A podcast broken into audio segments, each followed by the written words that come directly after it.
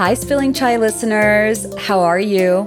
Welcome to episode four of season two of Spilling Chai, coming to you from Washington, D.C. I'm your host, Anushe Hussain. I've been a feminist for such a large part of my life, and one of the things that makes me the happiest is when men not only support women's rights, but openly call themselves feminists.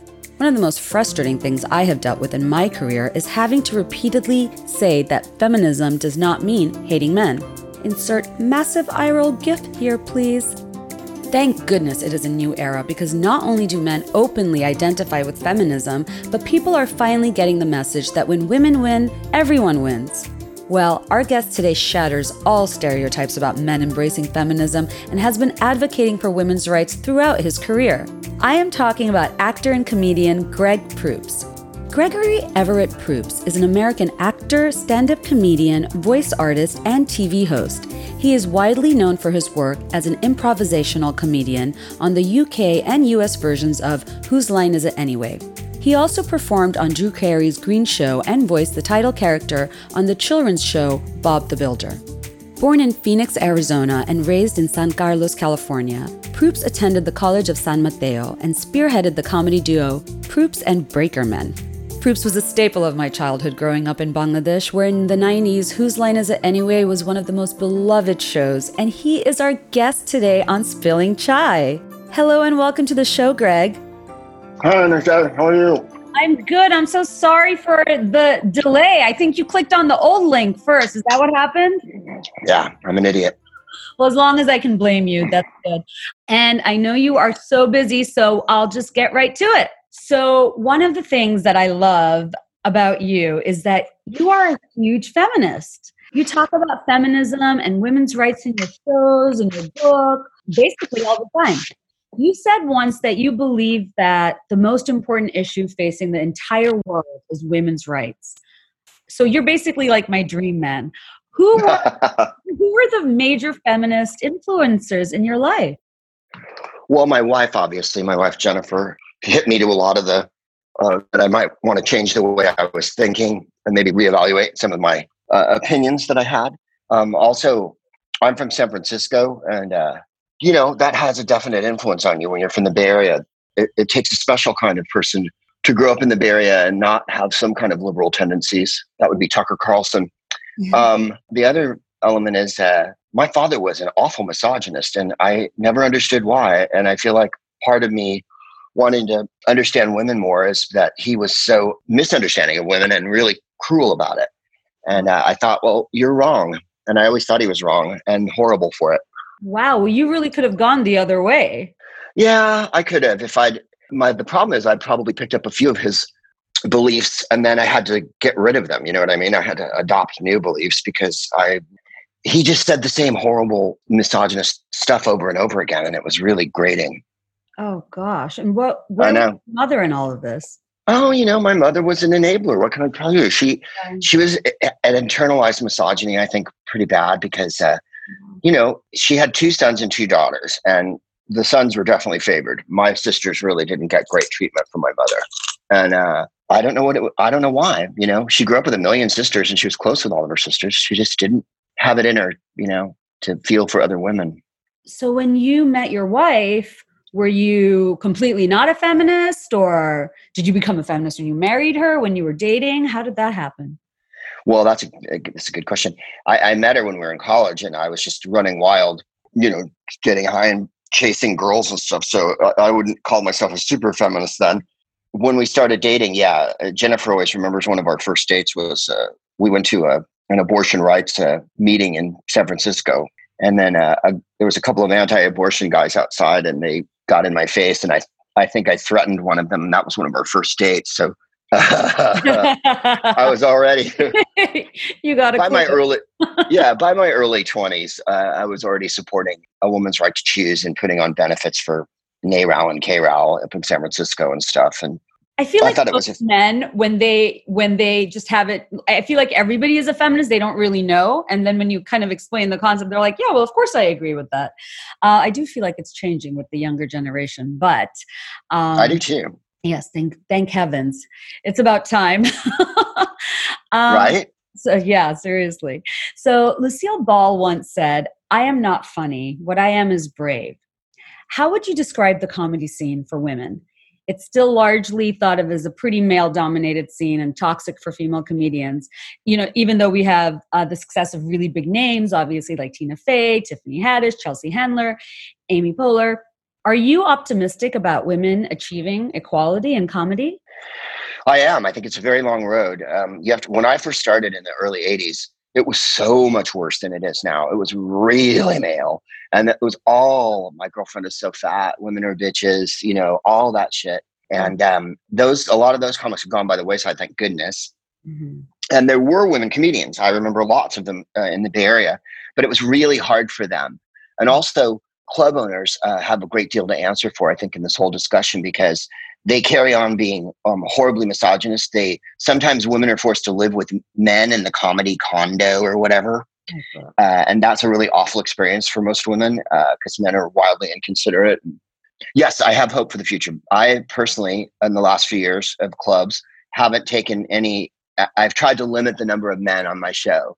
In other words, um, I demand that most clubs be able to put a feature and a middle on the you know stage that are women and it's worked out for the most part. Most people are pretty responsive to it. Every once in a while, I run into a club where they're like, we simply can't find two women in our area. Yeah. Which I would find difficult to believe because they're willing to put up men of any quality. And I mean any quality, mm. meaning no jokes whatsoever, no act. Yet with women, they their standards are way much higher. Also, as soon as there's more women um, programming comedy on television and in movies, that'll open up more. We've the huge problem is with the gatekeepers always have a say in who gets what. You know, I haven't been kept out of much as a man, but because I'm not a sexist pig and I'm slightly, how shall I say it, effeminate, I haven't gotten as much as I could have if I had been one of the boys and like to go golfing and had kids in a school with another producer and you know that kind of thing. Yes. The way men net, the way men network. Um, there has to stop being the if I don't want to um, have sex with her, why would I, you know, deal with her yeah. mentality, which I think is really a, a prevalent thing. Uh, having said that, I played in Spokane and Tacoma, which are not exactly liberal enclaves, in the last couple years with all women comedians, and they were all terrific, and the club treated them really well. So I'm hoping it's changing. But like I say, I'll go to places and they'll say we couldn't get two women. Yeah. In, in Spokane, they they had to put a man on the bill to open. And they were just like, we couldn't find two women. And I'm like, you could find two women. You're just not doing it. Yeah, you're not looking hard enough. And how hard can it be? I feel like they say that for everything, though. You know, for a panel, for a TV segment, we just couldn't find a woman. This, it's just right because they don't look because within their sphere of where they go, it's all white guys. And uh, exactly, the, uh, it, what gives me hope is that there are lots more co- women comedy superstars than there were when I was a kid. Yeah. When I was a kid, there was literally like Lucille Ball at one point, yeah. you know, Carol Burnett, whatnot, uh, Totie Fields, Joan Rivers, of course. But now there's black superstar comedians yes. that are women and that headline their own movies, that have their own TV shows. And it, the representation is everything in uh, the world, politics, but also in entertainment. Yeah. If, if you don't see someone who looks like you up there, mm-hmm. then you you really have to wonder why they're being excluded. Yeah. Well, you can't be uh, what you don't see, um, as they, yeah. as they say. So, well, I mean, the South Asian comics now. There's Russell Peters and uh, yes. But that not you don't see a lot of women up there yet in that category, and that's the next thing, right?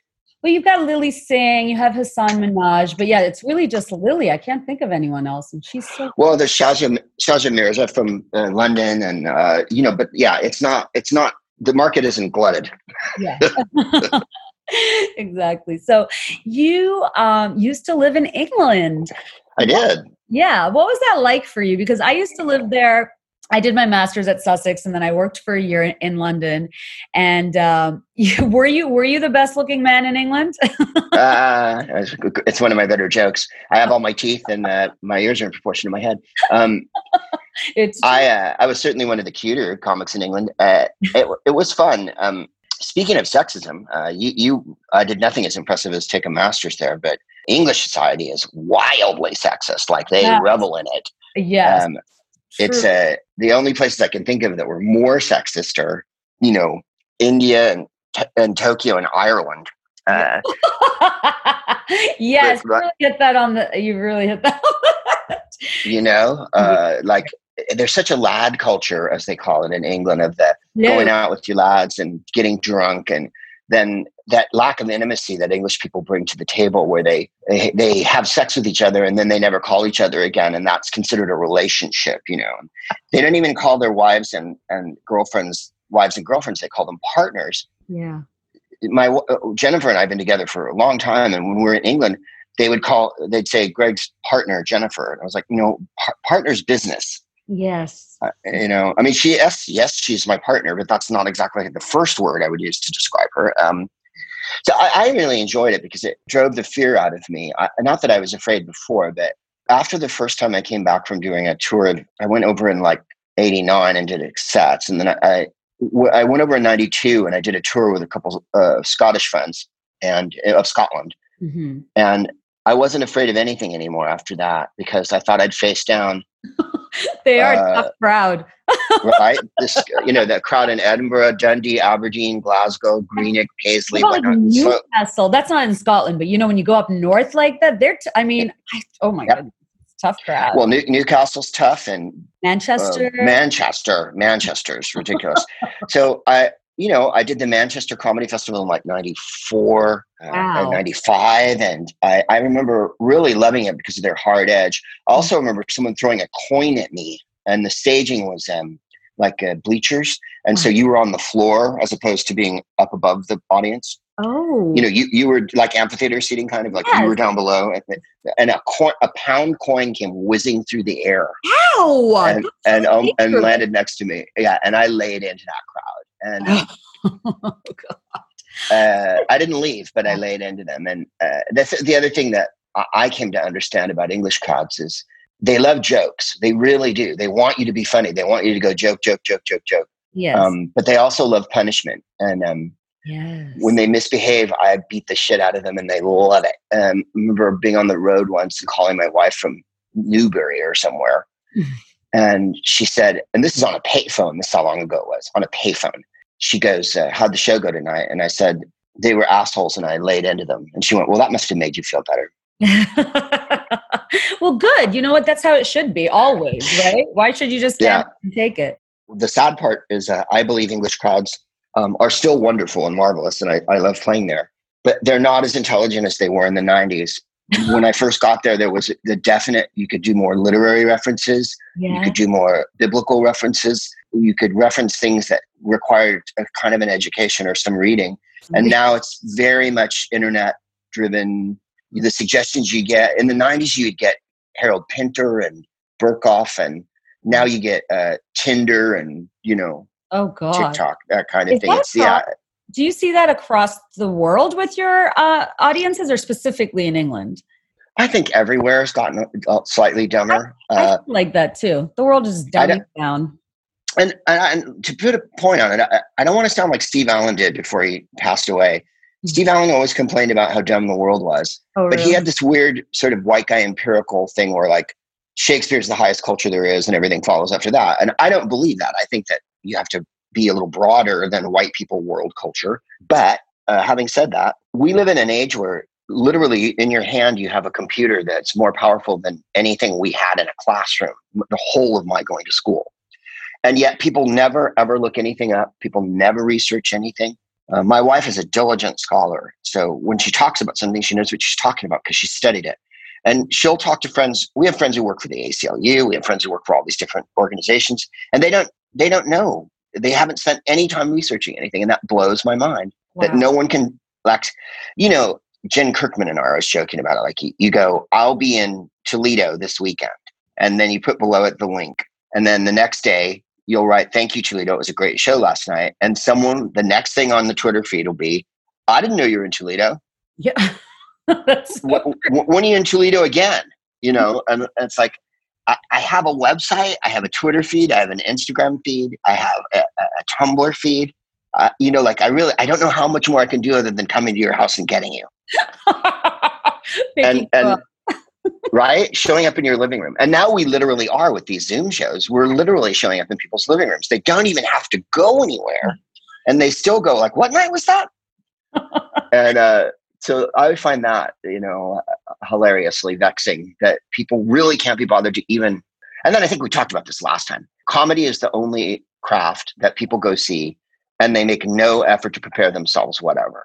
Like you would never go out and go, let's just go see music, generically music, walk into a country bar and then go, God, I hate this music. And then start yelling at the band that you hate what they're playing and you want them to play what you want them to play. Right? Yeah.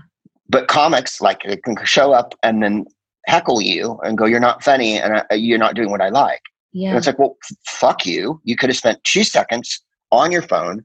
You would have found fifty thousand videos of me, yeah. of all of us, right? We all have a giant presence on the internet, mm-hmm. and then you would know what I do, and then you wouldn't be so unhappy that you came. Yeah, uh, that's been my, you know, my crusade the last few years to just literally, when people get mad at me in the audience or heckle me, to just go like, it's not my fault. It's your fault for being an uneducated idiot. Yeah. We want everything delivered to us. And even when it's delivered, it's not enough. So it's just lazy. Right? Yeah. But we wouldn't go you wouldn't just go, let's go to the movies and then just walk into any old movie. Exactly. You would go, I, I like uh, this kind of movie or I like a comedy or I like a thriller or whatever. You wouldn't walk in and then start screaming at the screen and then going, stop being a horror movie. I want a comedy. That's People so feel super free to yell at you as a comedian and go, you're not doing what I like. And it's like, I have no obligation to do what you like whatsoever. Your obligation is to actually know where you're spending your money. That is so interesting because it's not only they feel like they have the right to yell at you, they have the they feel entitled to abuse you. Mm-hmm. So it's a lot. A, a lot of people, because of the way comedy has been presented the last million years of white guys um, fighting with people on stage, a lot of people have the idea that heckling is part of it instead of it's a part that we detest more than anything else. Mm. There's no way to measure how much comics don't want to be heckled and how much audiences really feel and reporters reporters reinforce it all the time. Every time i get interviewed it's always well it's a big part of it isn't it? Being heckled? And it's like uh, no. No. No one wants to be heckled. Who wants to be heckled? Well i mean someone described it yesterday, like the way 45's been acting the last few months, uh, you know, completely abrogating himself of responsibility and screaming all the time incoherent shit, that he's basically heckling his own government right now.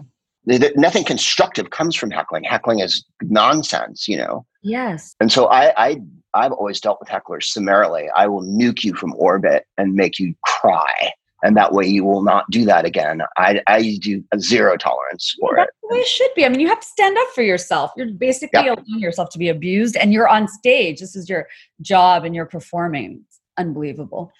Um, I know. Oh, well, many people funny that you mentioned 45 uh, many people particularly white people were dismissive of trump's racism and fascism for so long even when he was implementing policies like the muslim ban and separating families at the border in front of our eyes. You were someone who was calling trump out from even before day one.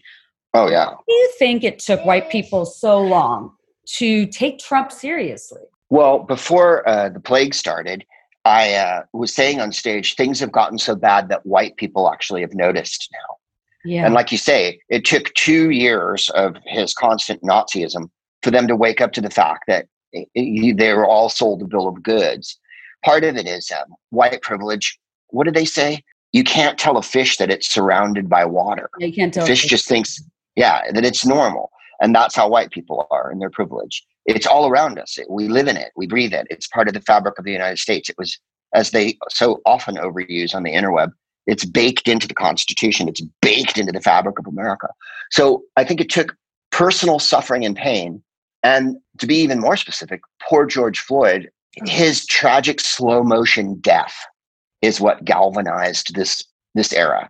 As John Lewis said, for him, it, for the people of John Lewis' age and younger, that was and older. It, it, was the Edmund Pettus. It was Bloody Sunday in Selma. But for oh. John Lewis said for him personally, it was Emmett Till's murder yes, and subsequent lynching. Yes. Oh. So every generation, there's tons and tons of atrocities being performed every day. But it, it, it takes a slow motion one in front of us for white people to actually feel empathy. And one of the chief aspects that people like about 45, and I do mean this sincerely, is his cruelty and lack of empathy a lot of white people really like that. And it's not limited to white people. You can go to Brazil, you can go to India, you can go to Hungary, you can, you know what I mean? There's plenty of dictatorial assholes, the Philippines, Yeah. um, running countries that aren't white, and lots of people like it. Cruelty is the other side of love, I guess. It's just this weird, powerful thing that people feel afraid, and because they're afraid, they want someone to act out on their behalf of the people that they're afraid of and hurt them. Yeah. And that's enough, I think, for a lot of people. It's really enough. You know, like, people keep asking, when are the senators going to stand up and defy him? The answer is never. Never. The answer is never. They're not going to. But the ones that have have done it and they're going to carry on doing it. The ones that aren't aren't going to do it because the power is more important than people feeling good or anything good happening. Yeah. And it's just that's a terrible state of affairs. yeah. I hope that question wasn't too answer wasn't too long winded. I Not at all. Not at all. I mean, I'm, ugh, God, I mean, I couldn't agree with you. It's so, it's so terrifying. Um, yeah, it I was is. Actually, I was actually thinking about how, you know, I, I'm from Bangladesh and I grew up in Bangladesh and we have a lot of um, mob justice there on the street. Yeah. And uh, people just would just, the crowds would just swell of just, you know, spectators watching versus how many people actually intervene to, you know, stop the public beating of someone or, I mean, sometimes the police even watch. So it's just, I was trying to, you know, I fell into this kind of thought of what is the psychology of that, but I guess it's always existed as a part of, it's a part of the human human existence. I think it is. Yeah, you know, like a lot of people are really comfortable with blanket authority, like the cops or you know the army or whatever, and they're willing to just abrogate all responsibility in the face of it, as opposed to calling out injustice when it happens, which is a much more difficult thing to do. Yes, much more. I woke up furious today, of course, because, as usual. the Axios interview. Yeah, With I- I- you know, like you have to put everything in perspective. I'm not sure why the White House is letting him do this because the last three or four things, you know, the, the Chris Wallace interview, the Axios interview, uh, the Tulsa rally, the crappy Tampa rally the other day, uh, the, the crappy um, here briefings that he gives where he just lies and says the same thing over and over. Yeah, It's not helping. It's not bringing anyone new in. Yeah, And I think they're underwater with the group they wanted to carry the most, which is white people. I think they're starting to get the idea yeah. that they're it's over now. It's really, really over. If the election was held today, he would so lose. Oh, And so, Oh. you know, the- yeah. uh, but Well, I think I think can control him, right? They don't have any control over him. That's the problem. no. And now we know that he's They're taking. drugging him. Yeah, they drug him. They drug him, and they give him IVs. You saw his hand last weekend yes. with the bruises on it. Oh my. Um, he pretends to play Yeah. golf. He pretends to give speeches. He pretends to have answers. When he was waving the charts around in the last two interviews, and it's clear that he doesn't actually really know Yeah. um, anything about cases, testing, tracing. What does he keep calling them? Medicals and you know, like he, no idea. One of those, Yeah. uh, one of those charts that he was flying around in the interview. I mean, I tweeted this, but I was like, my three-year-old daughter has more complicated graphs that she reads. Like, you, you saw them, right? Where it was just like those Mhm. graphs of thick colors. Like, what is going on? Anyway, well, he can't process information. I Yeah, think he he's really, really far gone. And they just want to keep protecting him. And somehow, I think they think they can cheat to win again. I think they're um, totally going to cheat to win again. I don't think he's going to. Yeah. I'm, I'm anticipating the worst. The worst. There's already. I Well- look at DC, and there's already a wall he's built around the White House. I mean, I don't think. I think he's going to not accept the results and call it a fraud. Um, Oh, that's for certain. He's going to do that. And also remember, though, that uh, if if he doesn't leave office and he's uh, and has lost, uh, the speaker takes over. So I don't think he can handle that. yeah. I think there's two or three scenarios. One is that he splits. that would um, be a dream. you know, like goes to Saudi or something, Yeah. uh, Moscow. Another that he resigns because of health reasons or whatever. I could see that happening. Hmm. Um, I could also see the ultimate, you know, one where he just he says the election's rigged. I don't accept the results. In which case, we've got a giant situation on our hands. But the other thing my wife always says to me to reassure me when I panic over this is you simply lock him in the White House and move business down the street, that is so smart. right? That You- one of the best suggestions I have heard. right? You're like, he goes, I'm not leaving. You're like, fine, Wow. stay, and then we'll we'll we'll do, yeah, we'll do we'll we'll run the White House out of the Congress or whatever. That is- Because, like I said, if he doesn't leave, technically Pelosi's the, the president. I don't think he can really hold on to it. Yeah. You know. I, I, also, I think we've seen a lot of flameouts lately. Like he sent the paramilitary crap, uh, DHS, uh, ICE, pretend police into Portland. Portland, yeah, that was a disaster. So they could shoot reporters in the eye with, you know, rubber bullets and beat on women. oh, And that didn't work. yeah. I mean, it really whole- didn't work. Yeah. And and you're whole- from you're from Bangladesh. You know what a, a repressive uh, yeah. government is like, and and how they really I also talk about this all the time about how when I was growing up, I mean, America would send election monitors to Bangladesh all the time. And now Mhm. people can't even vote in in Georgia. But a lot of people are also saying that this Republican, you know, this mail in, him trying to cast doubt over mail in ballots could really backfire because Republicans are really pro that. So, It, it already has. I've read two articles in the last two days, one in the Washington Post this morning about that very subject. They're driving away their own voters because Republicans love to vote by mail yeah. and they tend to return their ballots at over 90% in some areas. And they're confused now because he keeps conflating absentees with mail ins when they're exactly the same thing. yeah. But he's, he's such a moron that he's confused the matter so much that Republicans are afraid to mail in ballots now. yes. And um, it's so there's there's all that. I mean, you know, Joseph Stalin said it's not who votes, it's who counts the votes. So there's a, a lot of mountains and rivers to cross. But on the other hand, I think they're so far underwater with white women. And I think white women were what pushed them over the goalpost. Yeah. That and the Russia and cheating and Facebook and lots of other things. But the fact that white the white women voted for him in a majority was really sad. educated white women too. It was And I think that that 51 or 54 percent is now not is gone. Is Oh. gone. The white women that voted for him last time are not having it right now. Yeah. Gosh, I hope so. Other than the ones you see in the Walmart parking lot screaming at the employees that they have to wear a mask. Or, the Karens of the world. yes, there's a million Karens out there that are still going to vote for him because their internalized misogyny and fear drives them to. I understand, that. I think you have children, yes. and if I told you uh, you needed to send your kids back to school right now, yeah. No way. that message is not playing. Yeah, it's not playing. yeah, no way. So you have created an entire career making people laugh. What or who makes you laugh? uh, my wife, um, uh, Oh. old movies. I love uh, Insecure with Issa Rae. I love uh, um, what's that show? Um, I just blanked on the name of it. Random Acts of Flyness. You ever see that on HBO? No, I have. It's a really black centric show that they were putting on in the middle of the night last year, and it Oh. is completely surreal.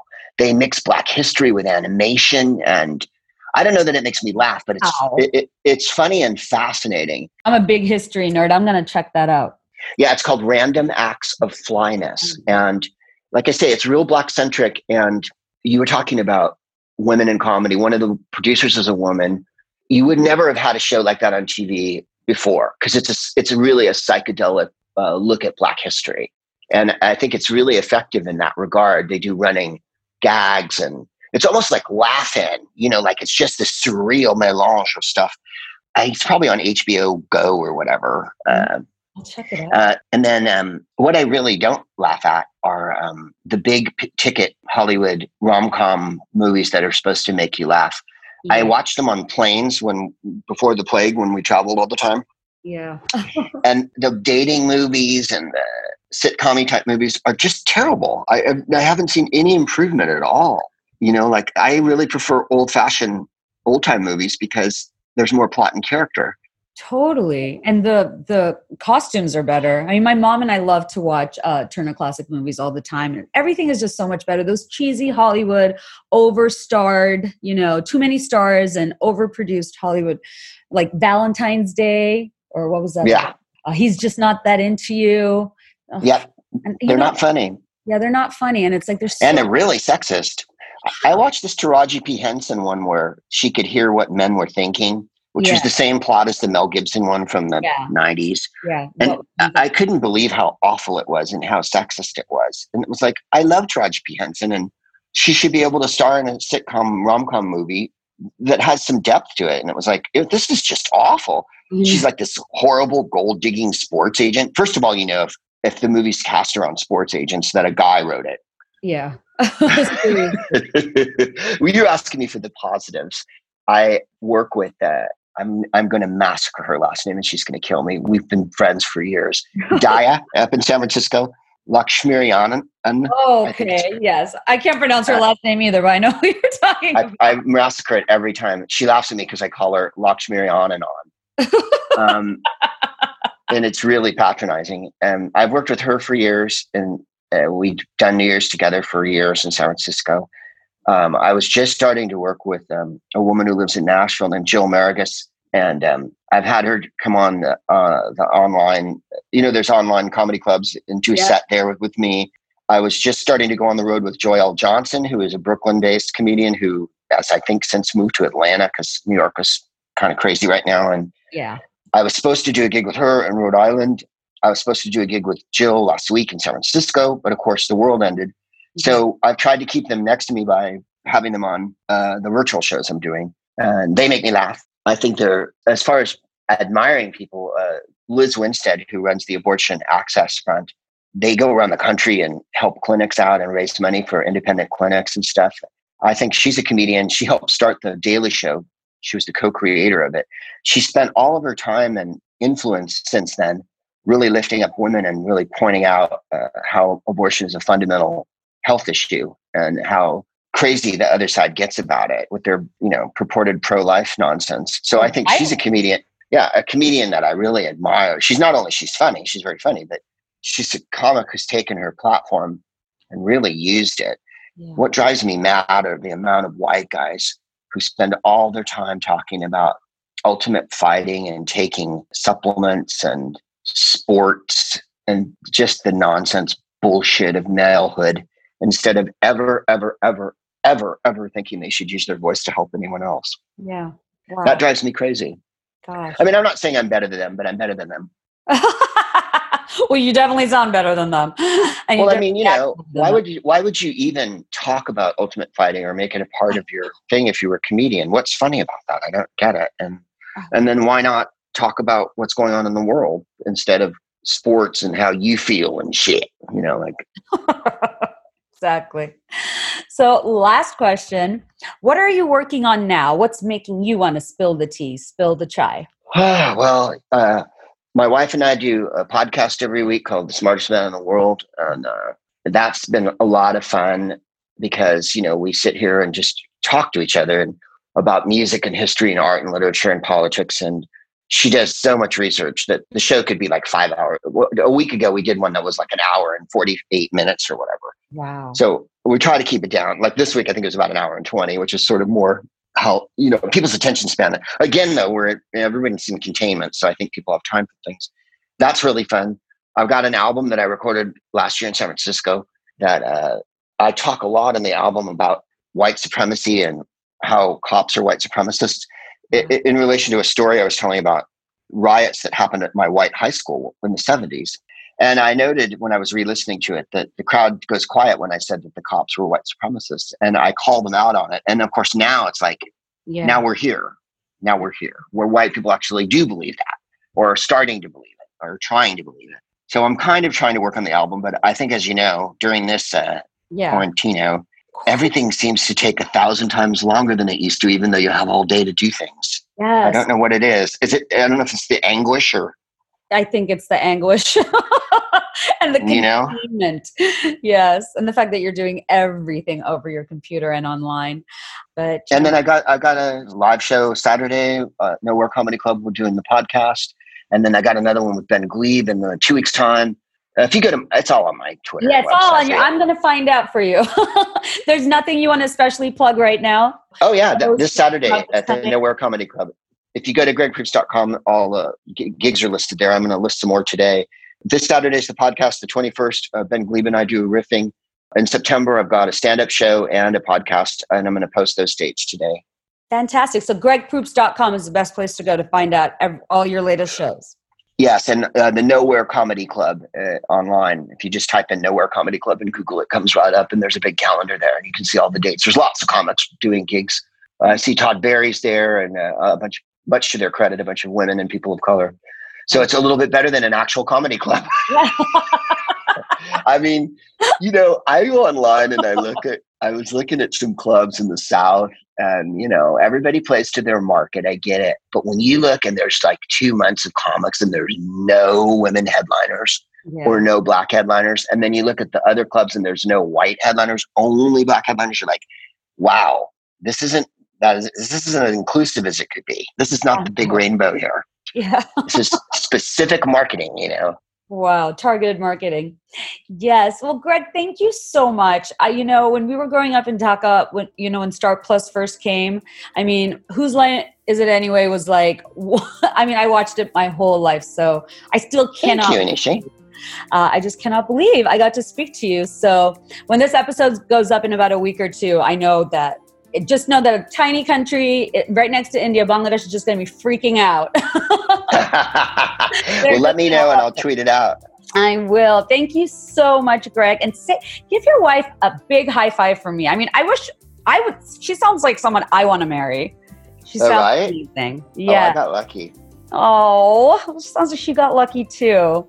well, thank you so much. Take care. Stay safe. Thanks, darling. I'll speak to you soon. Thank you. Thanks. Cheers. Cheers. One of the most challenging things about living during a pandemic is whether to follow the news or tune it out. There's so much at stake with the upcoming US elections, the global race for a COVID vaccine, climate change, just to name a few. But in the midst of all the darkness, we must take time to laugh. And if you are struggling to do so, I highly recommend pouring a cocktail and watching Greg Proops shows. After all, isn't laughter the best medicine? If you enjoyed this episode of Spilling Chai, please subscribe on your favorite podcast app. Don't forget to follow us on Insta, Twitter, and Facebook. And until next time, let's keep brewing the chai.